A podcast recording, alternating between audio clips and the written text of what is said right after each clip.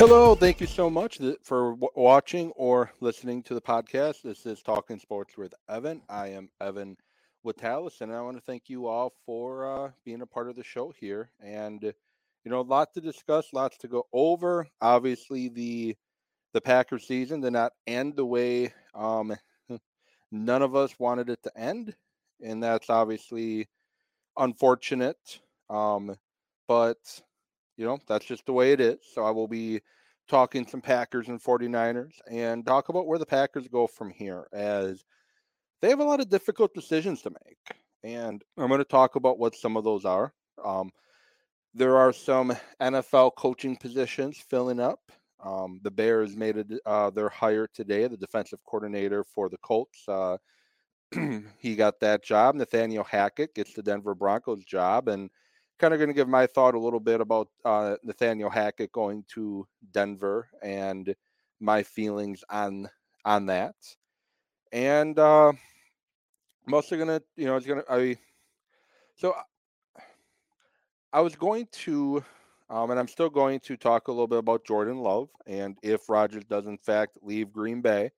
Um, kind of give my my thoughts there and where the Packers go in the quarterback position from there, but one of the comparisons I was going to use today ended up opening his mouth and being a bigger idiot than he normally is. I think he outdoes him, outdoes himself every time he opens his mouth, and I'm going to get into that momentarily. I know you see something new here in the top corner of the screen, Talking Sports with Evan logo. That is thanks to Dakota Mitchell. He designed the logo for me. And I have a few other things I can throw up there too that I enjoy that he made. You have this design here that one here, and then you have the state with the microphone in it. So I greatly appreciative to Dakota for making the Talking Sports with Evan logo, and he does have a website where he also sells shirts. Which, if you watch last week's show, you will you see the link. But this is it right here. Um, uh, his shirts. You go to this site and you can follow him on Twitter. Obviously, not this shirt. This is a Iron Jack shirt, but the shirt I was wearing in last week's show or, or Saturday's show, the 12 plus 17 equals six. That's where you could get that uh, that shirt. But before I go, you know, into the depth of the Packers and 49ers, I kind of want to start off with um kind of want to start off with a comment that former 49er quarterback uh, Jeff Garcia made in reference to Mina Kimes. Uh, you know, Mina Kimes is an extremely talented, extremely intelligent, extremely entertaining uh, um, journalist with ESPN. She has her own podcast. She fills, uh, she steps in on multiple shows across all the ESPN platforms, and she knows a lot about sports and a lot about football more so than me. I'm willing to admit that. And she probably knows a lot more than a lot of people too who play the game. Jeff Garcia came out today and commented that because she commented, she jokingly commented that Jimmy Garoppolo is that guy who doesn't really do anything on the group project, but still gets an A. Which in reality, that's kind of what Jimmy Garoppolo's been you know, he didn't do anything special whatsoever on Saturday. He didn't do anything special whatsoever really against Dallas. He almost threw the game away, but yet the 49ers are here still alive. And she's not wrong. She really not. And she made it, you know, made that joke. And Jeff Garcia basically, uh, Jeff Garcia did say that because she's a woman, she shouldn't have a platform to talk football because she's never played the game, so she doesn't understand it. And to me, that is a ludicrous uh, comment. Is or is he saying that if you've never played a sport, you shouldn't talk about it? So there's a lot of male journalists, male hosts, Stephen A. Smith, for example, um, who never played professional basketball or football, never played quarterback you know, does that mean that they shouldn't discuss it, or does he specifically mean women shouldn't discuss it? Because I have a problem with that. because there is a lot of very talented women who cover sports, who talk about sports, who write about sports, who podcast about sports, who video live stream about sports, who do play by play, color commentary, um, you name it, they do. Um, and like I said, they're a, they know a hell of a lot more than me, and they're a hell of a lot more talented than me. Um, so I have a problem with that comment from Jeff Garcia. Um, Jeff Garcia came across as a sexist with that comment, and it was extremely unnecessary. And the people that came to Mina's defense, great job, because there's no place for Jeff Garcia whining and complaining about how she shouldn't have a platform or say anything about sports because she didn't play. Again, that's ludicrous. You can understand the game of football. You can understand the game of baseball. You can understand the sport of basketball with never have played the game. You can. It's it, it's possible. And she is one of many examples out there. Um, there's a lot of people that have played the game of football and baseball and basketball that aren't very good at analyzing it. Alex Rodriguez is an example of that. He is not. I, I don't like Alex Rodriguez on Sunday Night Baseball, and now they're going to give uh, Alex Rodriguez his own little Manning cast um, because ESPN wants to basically hit that well one too many times. Um, it works with Peyton Manning. It works with Eli Manning. It's not going to work with every freaking broadcast they do to do their own a different variation of the Manning cast. It's just not going to work. And baseball is not really a sport that it should it's going to work in. At the end of the day, it's not going to work. And again, just because you play the sport doesn't mean you're good at analyzing it. Obviously, Jeff Garcia is an example of that with his asinine comments today. So that's where I'm going to end with this little rant here is that just because you are female or just because you didn't play a sport doesn't mean you don't know what, what you're talking about. Um, go to Game On Wisconsin, go to Cheesehead TV. Uh, Maggie uh, Looney, she's one that's extremely talented. Uh, Jen Mack, uh, just to name a couple. They do great work on their platforms.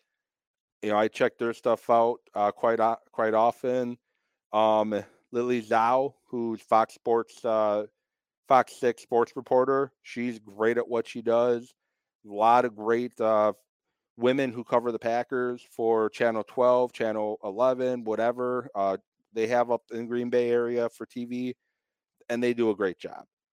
And then Bailey uh, Burmeister, who is now in Cleveland, used to cover the Packers. Again, great at what she does. So Jeff Garcia needs to, you know, kind of think more before he speaks. And sometimes, you know, shouldn't open your mouth because the debate if you are a moron or not ends sometimes when you open your mouth. And Jeff, the debate if Jeff Garcia is a moron or not ended as soon as he opened his mouth.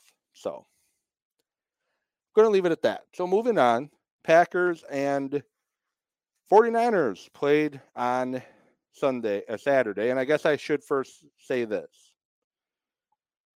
Um, I was as wrong as wrong could be um, for the divisional round. The only game I got correct on my predictions was the Rams and the Buccaneers. I was 13 seconds away from being right with Buffalo, but apparently Buffalo can't um, can't finish a game with 13 seconds to go. So again, I was almost right, but you know, as eh, you know, but Buffalo had other plans and decided to kind of um, ruin things a little bit. So, um, so yeah, um, so, uh, so yeah, so I, I was as wrong as wrong could be when it comes to making my predictions with the uh with this uh divisional round. So I you know the expression is you shouldn't quit your day job. I am a perfect example of you shouldn't quit your day job. Um, some people are good at making their predictions. Other people like me, horrible. So just just gonna leave it at that. So I have a you know legal pad here. Um, jotted down a bunch of notes. Um, on kind of what I wanted to discuss in regard to the Packers and 49ers. The Packers fell to the 49ers. Final score 13 to 10. And I kind of made a list of who's to blame for the game. Um, made a list of who is to blame for the uh, for the Packers loss. And Tim, great question. Um, going to get to the Bengals next. Um, and going to get to the the AFC and NFC the championship games next. So stay tuned for that. But right now, um, so why did the Packers lose to the 49ers? Because I've seen a lot of people just saying that Aaron Rodgers is a big choke artist. He all he does is choke. He's awful in the playoffs, which is a little extreme because he's been more good than he's been bad in the playoffs. He's just had a a few bad games, unfortunately, two in a row. Um, in the NFC Championship game last year, and it's really a bad fourth quarter. Really, um, wasn't a bad game. It was a bad fourth quarter, especially late in the game. And then with the 49ers, it was bad game overall. So I think we're being a little overreactionary to Aaron Rodgers. I think some of us are still mad and upset over what happened during the offseason with him uh, seemingly trying to force his way out of Green Bay. Did, did he actually try to? I don't. I don't know. Um, I don't know the full story. I don't think we ever will. Um, and then I think some people with his comments he's made on Pat McAfee throughout the year. Um, a lot of it I don't agree with. I don't I don't agree with his vaccination stance. I don't agree with his uh, right his uh, propaganda, anti-vaccine type propaganda he's spoken. And I'm not saying Aaron Rodgers is anti-vaccine, but that's how it's coming across. And he has a big platform. Um, people cling to what he says. So when you're in the public eye like him, maybe you should be a little bit more cautious of how you say things. The big thing he's trying to say, I'm not trying to speak for Aaron Rodgers, but the big thing he's trying to say is taking every piece of information you can possibly take in and then come to your conclusion. But that's not how he's saying it. And he's coming across as, I guess, a Looney Tune um, in some regards. I don't give him any, I don't really give him any um, care for what he has to say. I, I don't I don't uh, I watch Aaron Rodgers the football player. I don't watch Aaron Rodgers the um, guest of uh, Pat McAfee. I watch I, I watch him to play football. And I'm not saying he shouldn't speak his mind. I'm not saying he shouldn't say what he wants to say. But I'm saying is is I choose not to engage in his other platforms that he has out there that he does. The platform I choose to engage in is him on Sunday afternoons or Sunday evenings playing football. Great quarterback, has done great things for Green Bay, both on and off the field. Great things for the state of California, but I don't really care what, you know, I don't really care about the other stuff. Um, so, anyways, back to my main point um, who is to say uh, who's to blame for the game? And my, my key thing, my first uh, people to blame is the special teams unit. And I know it's easy to say that the special teams has been bad all season long. So how can you blame the special teams because you expect them to be bad? Well, yeah, you can still blame the special teams. Um, the kickoff return unit allowed two returns for 59 yards to uh, to Samuel um, a of 45. Deebo Samuel, he had a long of 45. Put the ball from to the uh, at at midfield, so the 49ers offense gets the ball at the 50 rather than the 25 or the the 30, and the 49ers march about 30 yards and kick a field goal to make it seven to three. If the coverage team does their job, if Mason Crosby kicks it out of the end zone, and they get the ball to 25 to 30 yard line range instead of the 50. The 49 and they gain 30 yards. They're likely punting instead of kicking a field goal, or they're trying a really long field goal, which I don't think a near 40 year old kicker could make. So they made Robbie Gould's job a lot easier. They made the offense's job a lot easier on a kick return to the 50. Um, blocked field goal. Right before halftime, Packers get a big play from Aaron Jones, which I'll touch on that Aaron Jones play in a moment. They get a big play from Aaron Jones, 75 yards catch and run. Um, the next play, Rodgers gets sacked. And if unfortunately they didn't uh, have a timeout left, so they had to spike it because timeout management could have been better in this game.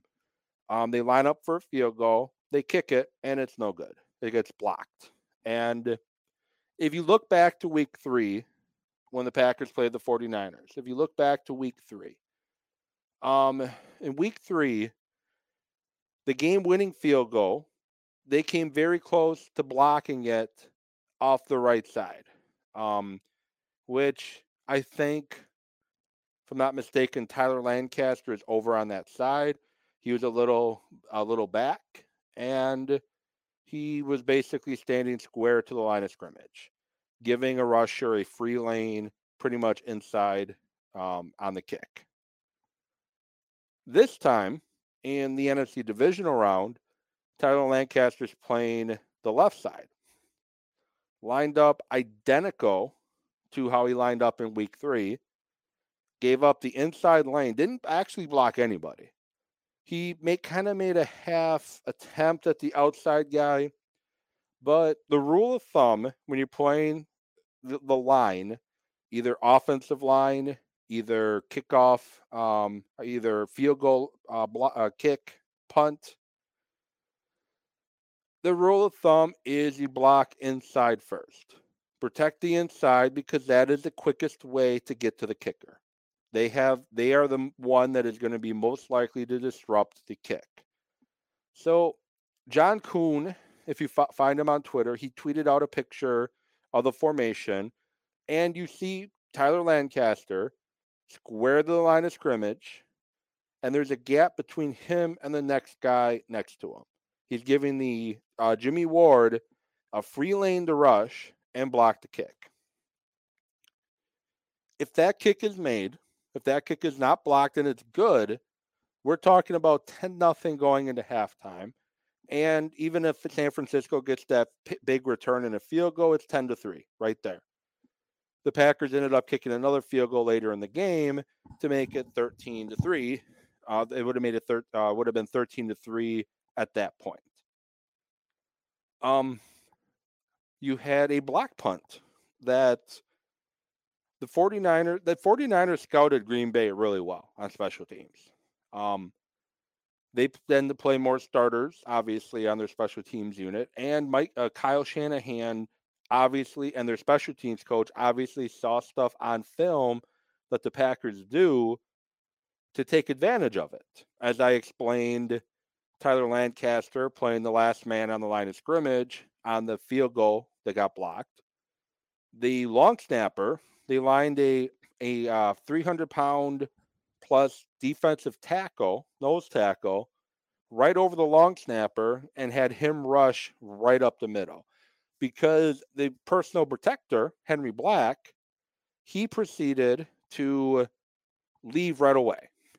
And I'm guessing that's what Shanahan saw that Henry Black, as soon as the ball is snapped, he takes off because he's trying to get downfield to try to make a tackle. So if you get pressure on the long snapper, you can drive him back into the punter, get the hand up, block it.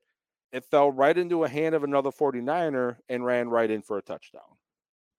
So tip your hat to Kyle Shanahan and the special teams coach for the 49ers because they did their job. They did their homework and they exploited the Packers' uh, very lackluster this season special teams. They exploited it. There's no other way to put it. Um, and then, so now it's 10 to 7, uh, 10 to 10 after that. Um, if you take away the 49er getting the ball at midfield, um, and they have to punt, now you're looking at 10 to 7 or 13 to 7. And then if you take away, um, if you make that field goal, again, it's 13 to 7 if you have that block punt. Special teams of the Packers, no favors. And then the final punt that led to the 49ers scoring, there was a false start. So that's five less yards the ball went. and uh, the 49ers didn't have as much room to go. And I'm sure they were in the pa- the Packers' head with the punt after the block. So I'm sure the punter didn't get that great of a punt off. So that is why I blame special teams. They had a season worth of blunders, a whole season worth of blunders in just this one game. Big return, block field goal, block punt, and final score 13 to 10. So that is why if I had to do a bar graph of blame, I would put about 60% of the blame on special teams, 60 to 70%. The offense, although it didn't play good, it did not. It, if special teams didn't screw it up, even with how bad Aaron played after that opening drive, even with how bad the offense played overall, even with how bad the offensive line was in that game, the Packers still win the game if special teams does their job. It's that simple. It, it, it, really is. It's that simple. If special teams does their job, the Packers win, even with the way the offense played. So the offense, I would say they get about 30, you know, 30 to 40% of the blame. They had 67 yards on 20 carries. And after the kickoff return, after the 49ers got on the board to make it 7 to 3, um AJ Dillon got hurt. And I think that was a huge loss. The Packers then, after that kickoff, were able to drive it to about the five, uh, what the five or ten yard line, and that was a situation we saw in the opening drive. They put AJ Dillon in, and he drove it down their throats and into the end zone. They obviously missed AJ Dillon. Um, the Packers had a uh, between Davante Adams and Aaron Jones, 18 catches on 21 targets. There were six targets for one catch for everybody not named Aaron Jones and Davante Adams. This Packer offense, which is the Kyle Shanahan, uh, basically it's from the, the Mike Shanahan tree, if you really want to get, uh, if you really want to dissect it. It's a variation of the Mike Shanahan offense. Kyle Shanahan, Sean McVay, um, Matt LaFleur, they all want, run their own kind of variation with it. They were all in Washington together. Uh, in a, uh, Kyle Shanahan and LaFleur in Atlanta together. But it's all pen. It's all it's based. Everything is built off the run and quick passes. Get the ball out, short passes across the middle, attack the middle, um, just get the ball to the open man, let the open man make a play. That's what the offense is kind of centered around. In this game, Aaron Rodgers went back to old habits. Back in 2018, yeah, 2018, Rodgers would, I would say, freelance a lot. He would lock in on Davante, look to make the big play down the field rather than just taking what the defense is giving him. Get the ball out, let let Aaron Jones, let Lazard, let Randall Cobb, let Dillon, let Deguara, let those guys catch it and do something. He was very focused, laser eyed on Davante only. He was not playing on schedule. And I know he had some pressure, a lot of pressure early on especially kind of knocked him off his spot a little bit, probably rattled him. Um, he and he's thinking he has to move around more in the pocket, and he's looking to make that big play. Because in reality, if the Packers could make a big play and score another touchdown, the 49ers aren't winning. The, the 49ers were literally doing nothing offensively to win this game. They just weren't. Um, but he was too laser focused, too locked in on forcing things to Davante. And the last offensive play of the game for Green Bay is perfect um, evidence of this. Eh, you had Allen Lazard breaks open, wide open across the middle. You hit Lazard there. He possibly goes for six. If not six, you're in great field goal range and you can work on trying to kill the clock and run this clock out. EQ was starting to get separation from his guy. And if Rodgers could put the ball there on EQ, if it doesn't go for a touchdown, it's a big game. But even before the ball was snapped, he knew where he was going with that ball no matter what San Francisco did. He was locked in on Davante. Davante is doing the deep post across the middle. That's where he's going with the ball, no matter what the safety does. You know, the hope is a safety either comes down um, to cover Lazard or goes to cover EQ. But in that situation, they're not leaving Davante one on one no matter what. They're leaving two men on Davante no matter what. And the Packers weren't prepared for that. Or I should say, Aaron Rodgers wasn't prepared for that. The protection was good. I know the protection wasn't good most of the game, but the protection was good. He didn't trust the protection, he didn't trust his other targets. He had on the third down play, I mean, the second down play on that series, Deguara wide open in the middle. Instead, he tried to force it to Cobb. It wasn't Aaron Rodgers' best day. It wasn't Aaron Rodgers' best fourth quarter. Because if they score a touchdown on one of their final two drives, or even one more touchdown during the rest of the game, they win. And people always want to point the finger at the play call. The play calling wasn't good. The play calling was bad. It wasn't that the play calling was bad. And I love Aaron Rodgers, the football player, but Aaron Rodgers, the football player, did not play well enough in this game, and he didn't play within the offense. Again, if he plays within the offense, he's going to get other guys involved underneath, which is going to open up Davante Adams down the field. And yeah, that play call is disappointing. Uh, and wasn't disappointing because the play call itself was disappointed because he was looking for Adams no matter what. Because again, Lazard was wide open in the middle. EQ was wide open doing the post uh, post corner, and Deguara got open, I think, on that play as well. But he was locked in. If Rodgers, and it also goes back to the Saints game early on in, in Week One, where he was trying to play what I call hero ball. Take what the defense gives you, and it's going to open things up up top because then the defense is going to start coming closer to the line of scrimmage to try to take away the underneath stuff and Lazard or Adams is going to break open and you're going to hit him. We saw it in the Los Angeles Rams game in the divisional round last year.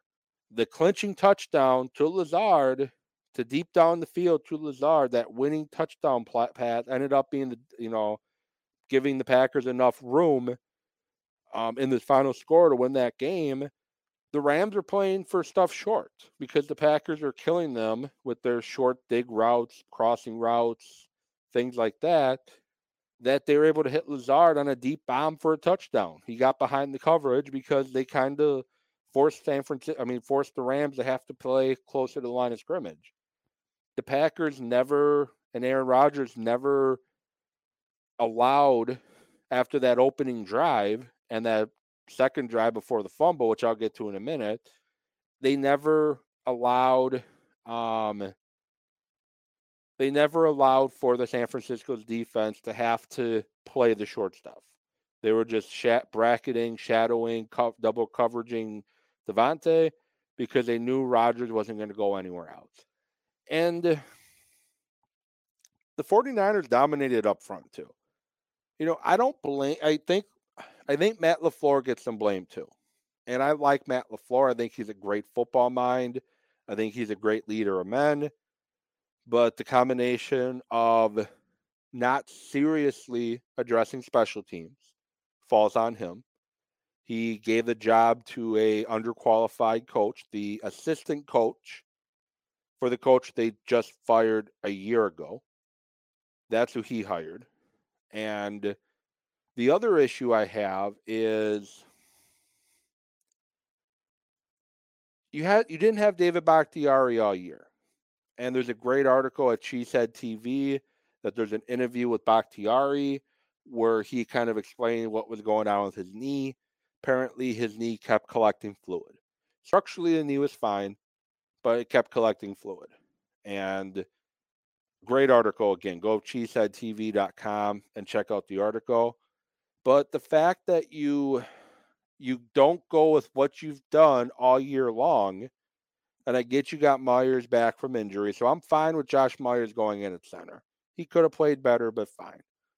But Yosh Nijman has played very good at left tackle the whole season long. In the eight games that he started, including week three against San Francisco, his first career start, I will admit I was kind of shocked that Yosh Nijman got the start, and I thought Rodgers better start running for his life now. He gave up one bad pressure on Bosa, and he shut him down the rest of the year, the rest of the game, I mean. I don't understand why you put Billy Turner at left tackle. And Billy Turner, solid right tackle. He had a very good season before his injury against the Bears at the right tackle position. Put Billy Turner at right tackle to start the game or start Dennis Kelly at right tackle, whatever. But Yosh Nijman should have been at the left tackle position to start that game. And if he struggles, then you make the switch. But instead, you keep Yosh Nijman, who had been one of your top linemen this season, on the bench because you wanted to go with the more experienced hand who's coming back off a knee injury at left tackle. To me, that was overcoaching. And and that's the issue. That's the thing that LaFleur does sometimes. LaFleur overthinks things. He overcoaches. He wanted to go with his five best offensive linemen for the game instead of the best unit. So yeah, Billy Turner might be a better offensive lineman than Yosh Nijman, but Yosh Nijman is a better left tackle than Billy Turner. And we saw in the NFC Championship game last year with B- Billy, Billy Turner at left tackle against a tough, aggressive front that Tampa Bay has, and it was not good. It just was not good. He did not play well at all. So we're going to try that again and see if it works better this time against a pretty good San Francisco front. Go with the guy that's worked. Before the Lions game, uh, and then after Bakhtiari left, you went with Yosh Nijman the entire game, entire season in that spot, and he had done an outstanding job. And the offensive line of all positions in football, the offensive line is one spot you want to leave alone. And I'm sure his offensive coordinator is like, yeah, he can handle it. Let's do it. I got you. Yeah, that sounds good. But the offensive line, you want to leave alone. I know they had to get, have a lot of moving parts um, all season long at various spots on the line, but the unit they had was working. So don't overcoach it and just go with what's working. That, that that's where I put the blame on LaFleur. The 49ers dominated up front. And yeah, the 49ers played solid on defense and they've been solid on defense all year. Pretty much the past, you know, other than last year where they had a ton of injuries, the past three, four years, they've been really solid on defense. And I kind of already um, went into Rodgers and went into LaFleur and then Aaron Jones. And I love Aaron Jones. I think Aaron Jones is a great football player. I think he's an even better person based off what he presents to us um, with the Walter Payton Man of the Year nomination for Green Bay. But I would like to know the why. So Roger, and it wasn't the best throw, but it was Rodgers' move, and it was the best throw Rodgers could make. To me, it was a hell of a throw. He's rolling out to his right. He's throwing off his back foot, and he's heaving it downfield to somebody that he saw late getting open and he made the best throw he could make, and Jones had to come back for the ball. But he turns up field, starts running, and he stops and starts to cut inside before trying to cut back outside. And that little hesitation there allowed the 49er defender to be able to, who had an angle, but to be able to close that gap even quicker. But if Aaron Jones just just runs, run a straight line as fast as you can, he's either going to be tackled around the 10 to 5 yard line in that range, in my opinion, or he gets forced out of bounds just short of the goal line. That is what likely happens. And I will take out of bounds, just short of the goal line, or tackled at the five any day of the week. Because him, that little hesitation he did, allowing the defenders to get him, the Packers now have to use their last time out and try to get the playoff. And then Bosa gets a strip sack on the very next play. Packers recover. They have to spike it. And that sack made them lose some yards. Have to spike it. And then the kick gets blocked, like I talked about. Um, so I, I would like to ask Aaron Jones, why did you not just run? I, I don't get that. And the one blame I put on the defense, and the defense for the Packers played outstanding. They were aggressive, physical, they attacked the football, got pressure on Garoppolo, made his life a living hell. But that final drive, the fort you knew the 49ers were going to run the football no matter what. But they the third and eight, I want to say third and seven or third and eight, right before the final field goal the 49ers line up. The Packers put their pass game passing game defense out there, pass coverage defense out there. So smaller guys. Shanahan calls timeout.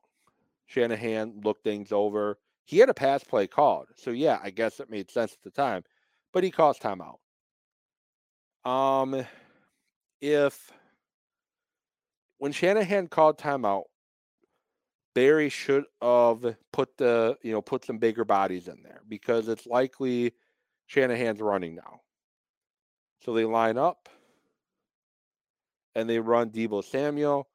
And there was a, a play in the 2019 NFC Championship game. I think it was 7 nothing at the time. I think it was third down. And they run a trap play. And Mostert gets the ball, runs the trap, the 49ers run it perfectly. He's off to the races for a touchdown.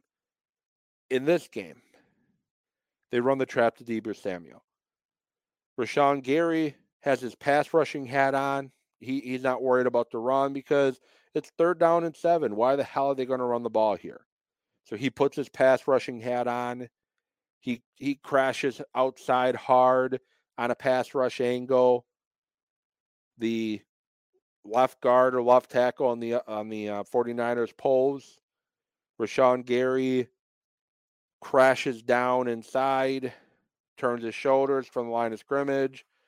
So his shoulders are turned. So now he has to make an awkward move to try to get the ball carrier. So he has to reach for him because his body position's off. Couldn't do it. The pulling lineman kicks out even more so on Rashan Gary as he's trying to get back into the play of things. He gets kicked out. George Kittle crashes down on Campbell to seal off that side. And Alexander and Stokes go to the same gap. They go to the same area. They both jump outside. Well, Stokes, uh, I should say Alexander squared up outside, and then Samuel cut it back inside. So Alexander tried throwing that shoulder into him. It didn't work. And Stokes jumps basically to the exact same gap that Alexander is. If Stokes takes the inside, Alexander takes the outside. You've now cut off Deebo Samuel, and you can try to make a, a tackle there. Stokes gets hits him, slows him down enough, grab wraps him up, grabs him, allows his teammates to get there and bring him down. Instead, they jump to the same area, leaving a lane, and they get the first down. They're able to run out the clock, kick the game winning field goal, game over. So that's the one situation where I kind of point at the defense. So less than 1% on the defense. So where do the Packers go from here? Packers are currently 40 million, about 48 million dollars over the salary cap right now. And that's before making any moves. That's having your free agents. Um, they, you know, though their contracts coming off the books, they're at 48 million over the cap, some, uh, somewhere around that number. They're nearly 50 million over the cap. So where do they go from here? So I'll go more in detail next week on different things they can try to do um, to try to get under the cap, to try to make moves, ways they can try to keep Aaron Rodgers and Davante, and also some of your key pieces of your defense like Douglas and Campbell. I'll go more in detail next week on that, but the Packers have a lot of tough decisions to make. And Matt LaFleur and Matt LaFleur did say that he is the Packers are not rebuilding, and obviously they want Aaron Rodgers back. And me personally, I would love Aaron Rodgers coming back. Aaron Rodgers gives the Packers the best shot of making the playoffs next year and the following year, in my opinion. And I'm not saying that because I don't think Jordan Love is never going to be a competent starting quarterback in the NFL. I think he has the tools to be a competent starting quarterback in the NFL because look at some of the guys playing quarterback in the NFL right now. He definitely can play in the NFL. He's shown that he can play in the NFL. He was just not ready this season. Um but I would love Rodgers back, but obviously they're going to have to come up with some kind of contract extension with Aaron Rodgers. Um, they're going to have to restructure Bakhtiari and Kenny Clark. They're going to have to release um, Za'Darius Smith and likely Preston Smith. Maybe bring Preston Smith back on a smaller contract. Adrian Amos might need to be cut or re re uh, extended or renegotiated. Billy Turner's likely gone, which at this point, I like Billy Turner, but I think you can let him go because if Bakhtiari can come back healthy, you have him at left tackle. And I don't see any reason at all why Yosh, Yosh Nijman cannot play right tackle in the NFL. I don't really see a reason why he can't. So there's things they can do to try to maneuver with the salary cap to get under it, but it's going to be some tough decisions to make. Um, and what do you do with Davante? I think the Packers shown they play, you know, they're 7 0 without Davante during the Matt LaFleur era. And the biggest reason why they're 7 0 without Davante in the Matt LaFleur era, because it forces Aaron Rodgers to have to trust his other targets because he doesn't have Davante to go to. So he's actually playing within the offense. If Aaron Rodgers could play within the offense with Davante on the field, the offense could be even more dangerous. But he's so locked in sometimes to try to get the ball to Davante because he knows he can trust him. But that's besides the point. So that's not the point I'm trying to make right now, I should say, anyways. So I'll go more in depth next week on ways the Packers can try to bring guys back and maneuver the salary cap situation. It takes it's I thought I was going to be ready to do it today. But there's just a lot to look at, maneuver around, think about that I just didn't have the time to put the act, you know, to put the effort that I felt was necessary for this show. So that that'll be one of the main topics next week. How do the Packers get out of this um this situation? So Jordan Love. And I'm to jump get to my my thought on Jordan Love. So here here's my thought on Jordan Love. And I I know the people that have the people that have already made their mind up on Jordan Love had already have already made their minds up on Jordan Love. Um, I'm seeing two extremes. I'm seeing the extreme that Jordan Love is awful. He sucks. He's the worst quarterback ever. He's never going to pan out. The Packers were stupid to even think about drafting him, let alone actually drafting him. And it was a huge mistake. And I've seen that Jordan loves the future. He's the next man up. He's going to be great. He's going to be awesome the end of the day, we just don't know. We just we truly don't know. And if you if you're sitting here right now saying that Jordan Love is an awful quarterback and he's never going to be an NFL starter, you've already made up your mind. But you don't know that. We don't know what Jordan Love is going to be right now. But the thing I think what a lot of people are looking at is that Jordan Love is not going to be another Aaron Rodgers or Brett Favre, which he doesn't have to be. So I kind of went on a rant to start the show um, because the, the the last team besides Green Bay that went back to back Hall of Fame quarterbacks was the San Francisco 49ers. They went from Joe Montana to Steve Young.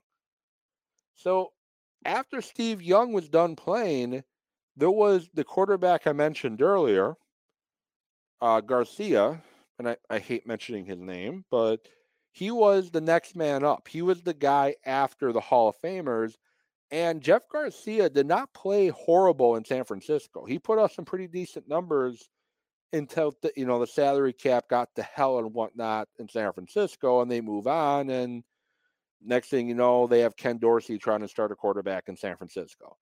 But there was a four-year window that Jeff Garcia played pretty good football, pretty pretty good numbers.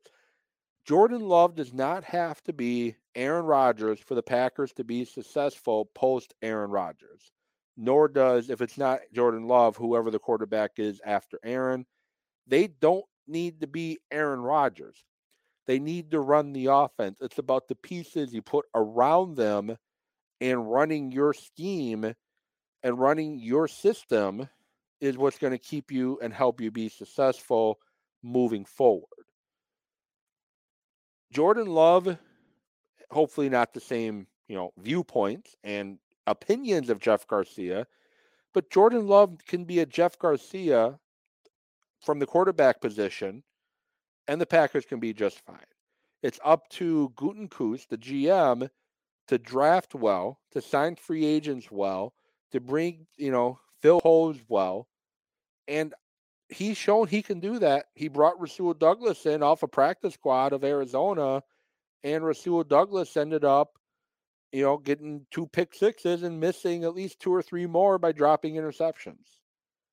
He brought in Campbell this year, and most people were done with him, thinking he was never going to be a viable option at middle linebacker. Campbell was a difference maker for this Packer team. Alexander, Jenkins, we've seen him draft well. He's got to do a little better in the middle rounds, but he needs to draft better um, as well. Um, but the Packers can be successful post Aaron Rodgers. The Packers aren't going to fall off a cliff because Aaron Rodgers isn't there anymore.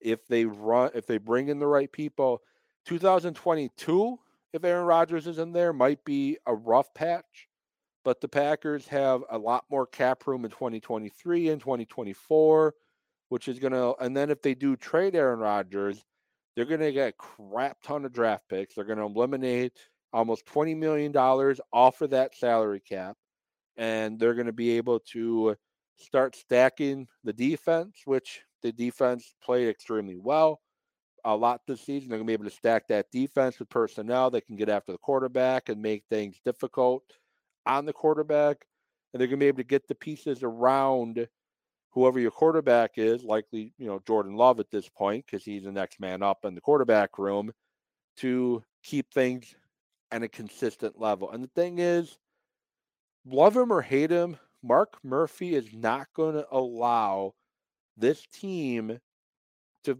be a consistent, right around 500 or worse team. He's just not. He's about the bottom line. He's about making money. He's about stuffing the coffers, the, the bank accounts, and whatnot for the Packers. That's that's what he's about. And if the if that bottom line starts dropping a little bit because people aren't buying apparel or the the attendance starts dipping, he is going to be very quick. And he's got five years left as team president, I believe it is, before he's forced to retire. So Murphy's not going to want this team in bad shape before he retires. He wants to go out on the same level as a Bob Harlan. And he would probably love to win that second Super Bowl while he's the team president. Kind of like Rodgers would probably want to win his second Super Bowl with the Packers. So he's got that one more than the other guy. So so that, that, that that's kind of my thought there. So the Packers post Aaron Rodgers are not going to just fall off a cliff. They're not. So with that, going to jump to the. Sorry, Siri wanted to chime in a little bit, I guess, too. Um, but now the AFC Championship game. So you have. Um, so Tim, the, the I. I. I don't think they're going to. I think it's going to be a difficult 2022 because they're going to have to make some extremely difficult decisions to get the cap where it needs to be in order to bring in potential experienced players. But I don't think it's going to be a fall off the cliff bad. It's not going to be a rebuild, especially if Rodgers is still around. Because at this point, we don't know where Rodgers is going to go. But as long as Aaron Rodgers is around, we've seen that the Packers are at least going to fight for a wild card at worst with Aaron Rodgers at quarterback. So I'm not going to say a rebuild. I think it's going to be more of a retooling. I remember back in 2008, you know, they made the NFC Championship game in 20, 2007. Then in 2008, it's Aaron Rodgers' first year starting, and things didn't go that well. Think they went six and ten in his first year starting. Um, uh, Mike Sherman's final year in Green Bay, Ted Thompson's first year as general manager. Um, Ted uh, Ted Thompson had to basically trim a lot of fat from that team because they got in salary cap hell. Um, so Sherman's last year they didn't have the depth. They go with injuries. They go four and twelve. Then in 2000, uh, 2005, sorry, 2006 to 2005 season, they went four and 12. And then 2006 rolls around, they go eight and eight. And then 2007, they're playing in the NFC Championship game at Lambeau Field. So I'm not going to go rebuild, and I'm not necessarily going to say they're going to sign experienced players.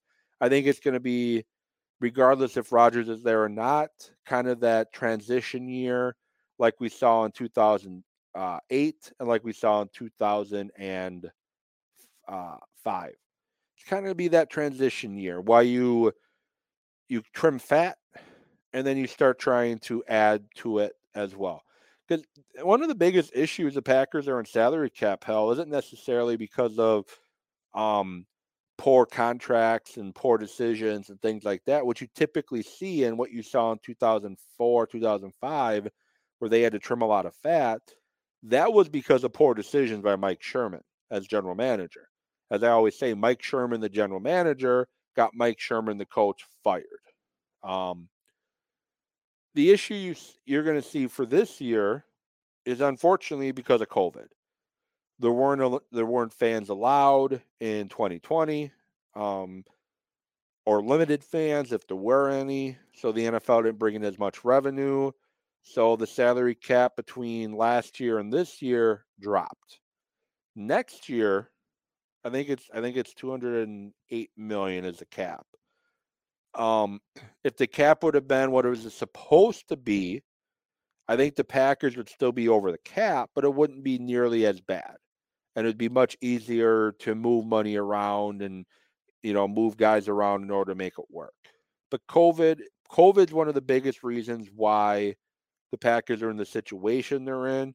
The other reason is they moved a lot of the 2021 salaries into 2022 in order to be able to make the moves like bringing Randall Cobb, bringing Campbell, uh, bringing Douglas midseason, bringing Jaylon Smith midseason. They they kicked a lot of money into 2022 to bring Preston Smith back, Za'Darius Smith, um, to try to make a big push this year into the Super Bowl. It, it didn't work out. To quote last dance season. So now they're feeling the effects between the cap dropping from last year, um, and you know COVID and kicking all that money out. So it's going to be a down year. And then 2023, 2024, the television deal that the NFL just signed with uh, the different networks, that money kicks in. So they'll be able to uh, pay a hell of a lot of money in the next two to three years. 2022 is just going to be a little lean potentially because they just don't have the money. So NFC Championship game, 49ers and the Rams. The the Rams have beat have lost to the 49ers twice. I think the 49ers are going to win this game. And I, I want to see Matt Stafford win. I do. I, I like Matt Stafford. I liked him in Detroit, even though he was a Lion. Um, but I think San Francisco is going to win. They're just hot right now. That defense is playing outstanding. The Rams had an injury at left tackle going into Tampa Bay, and I don't know if he's going to play or not. And I just think San Francisco is going to beat the Rams for the third time. And then in the AFC, and you know, and Tim, you brought up, um, you brought up uh, Burrow. I love I, I love Burrow. I think he is a great quarterback. I was definitely wrong about Burrow uh, leading into the draft.